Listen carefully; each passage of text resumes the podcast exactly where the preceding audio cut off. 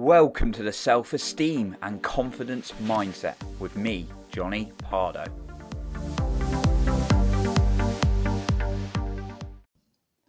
Are you in a place where your mental health is quite challenging for you right now? Well, today we're going to cover some areas to help with this. Welcome to the Self Esteem and Confidence Mindset podcast with me, Jonny Pardoe, here to help you take control of your self esteem and confidence.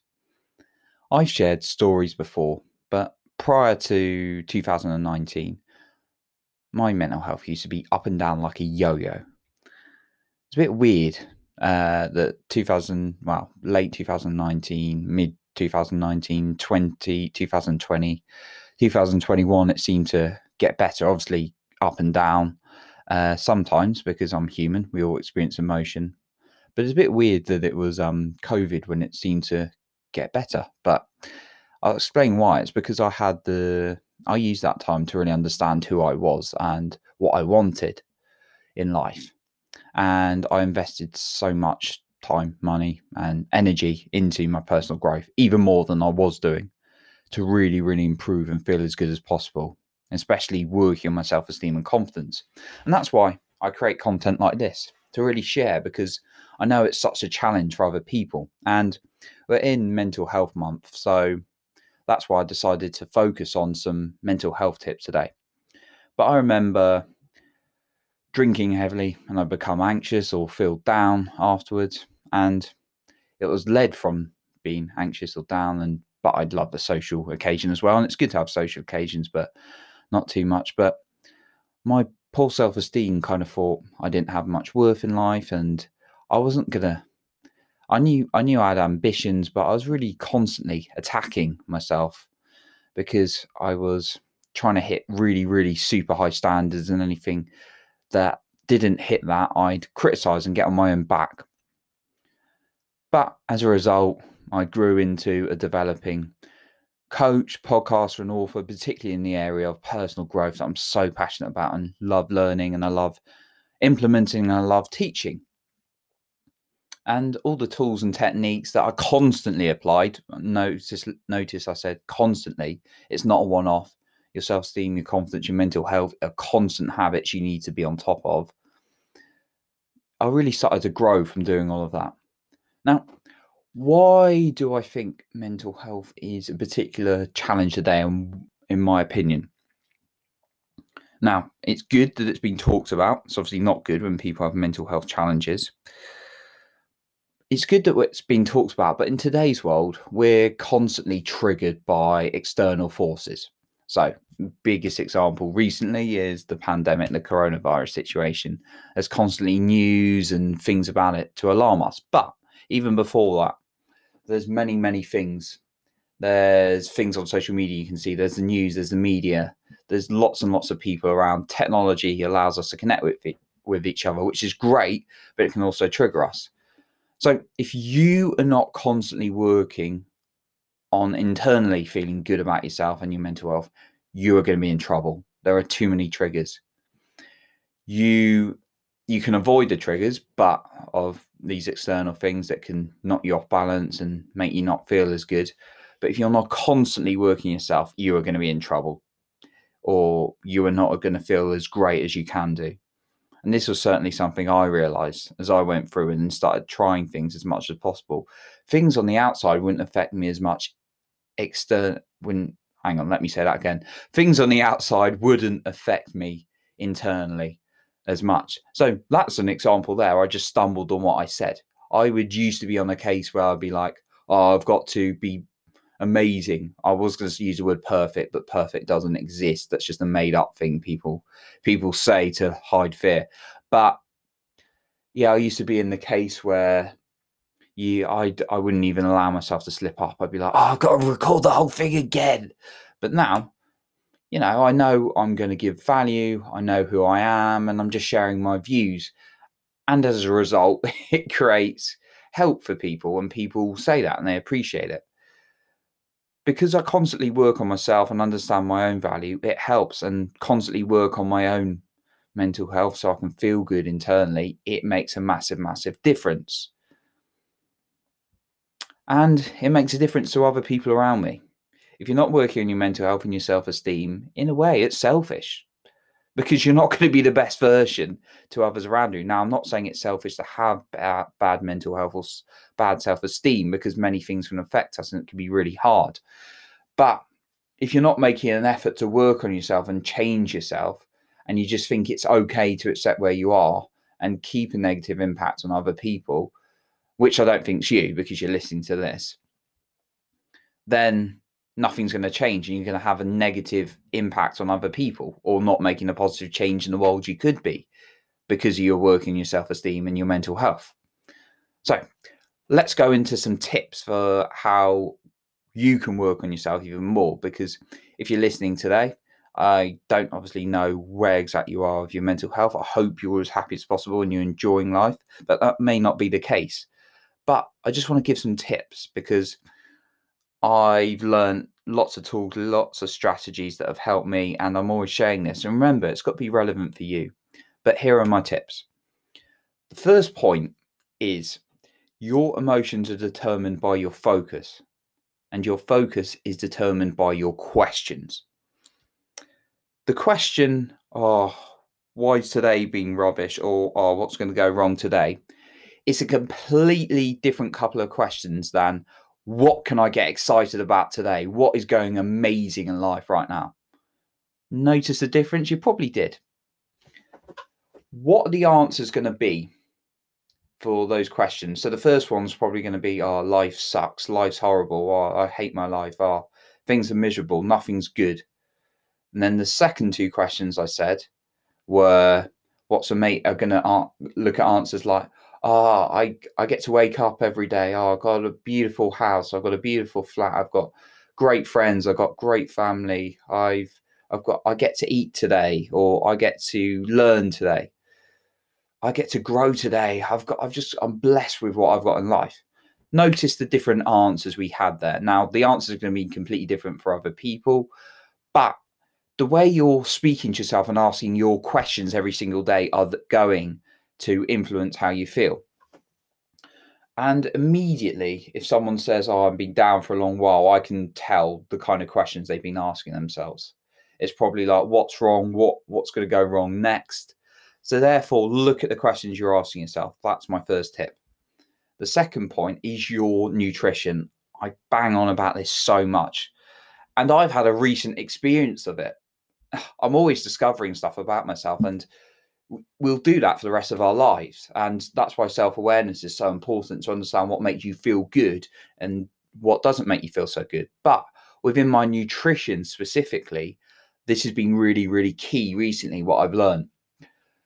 And I I decided to quit coffee for a week and I was knackered. I was a little bit anxious, a little bit more stressed because of the withdrawal. And then I got back on the coffee and I realized sometimes when I have too much coffee, how anxious, how triggered I am. But when I had like a cup in the morning and left it at that, I felt a lot better. I felt good.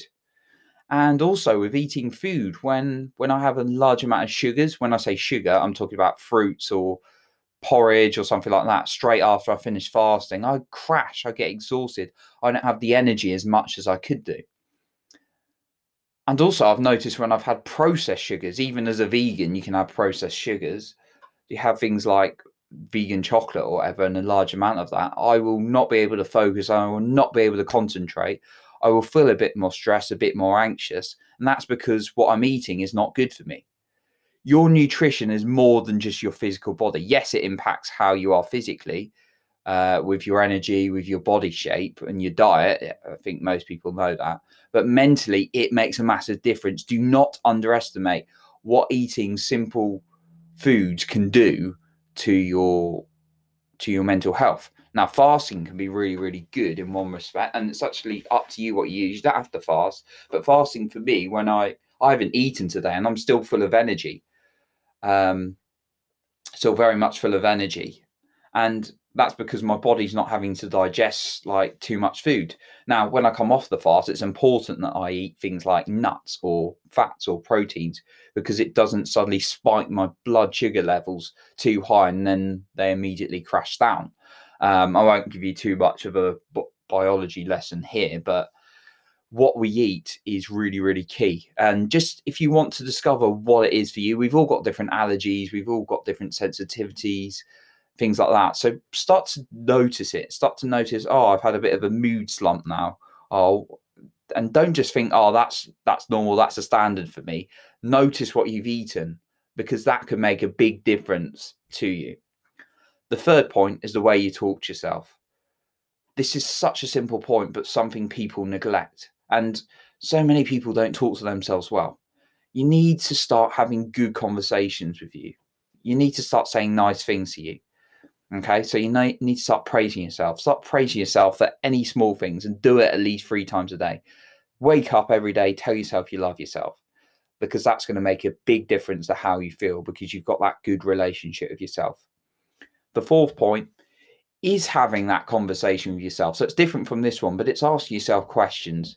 Asking yourself questions like, okay, how are we going to work through this? How are we going to be okay? What do I need to do? What do I need to do to relax? What do I need to do to enjoy my life? When you start having those conversations, you're going to you're going to understand what you need and be able to cater for yourself more. So think about like if you, I don't know if you've got a kid, I haven't got any kids, but you might have kids, you might have a younger sibling, you might have someone you're very close to. Think about how you would talk to them. Ask you would ask them, how are you feeling?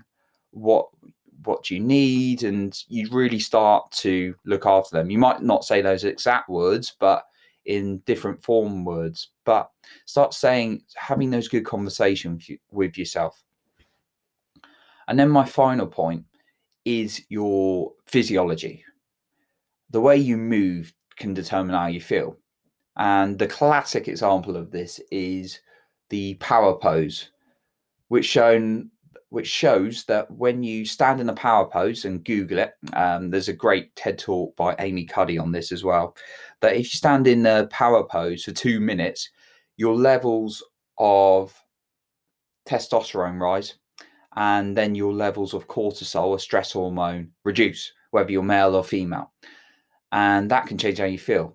And there's many great books on your body language. But if you change your body language, if you practice walking up straight, you practice even smiling, smiling produces endorphins, feel good hormones in the body, even when you don't feel like it.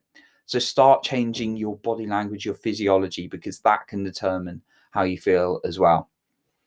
So you need to start changing your habit and the way you start acting in order to change your thinking and how you feel. You can change your thoughts, but also change your actions. Is it hard to make some adjustments in life? Sometimes, yes. But what's harder? I'll tell you what's harder going through life miserable. So choose your hard. Would you rather to ch- make some small changes in your habits and become a bit aware of them, make a little bit more time in your week to understand what's making it all day to make you feel good or bad? Or do you just want to continue going through miserable?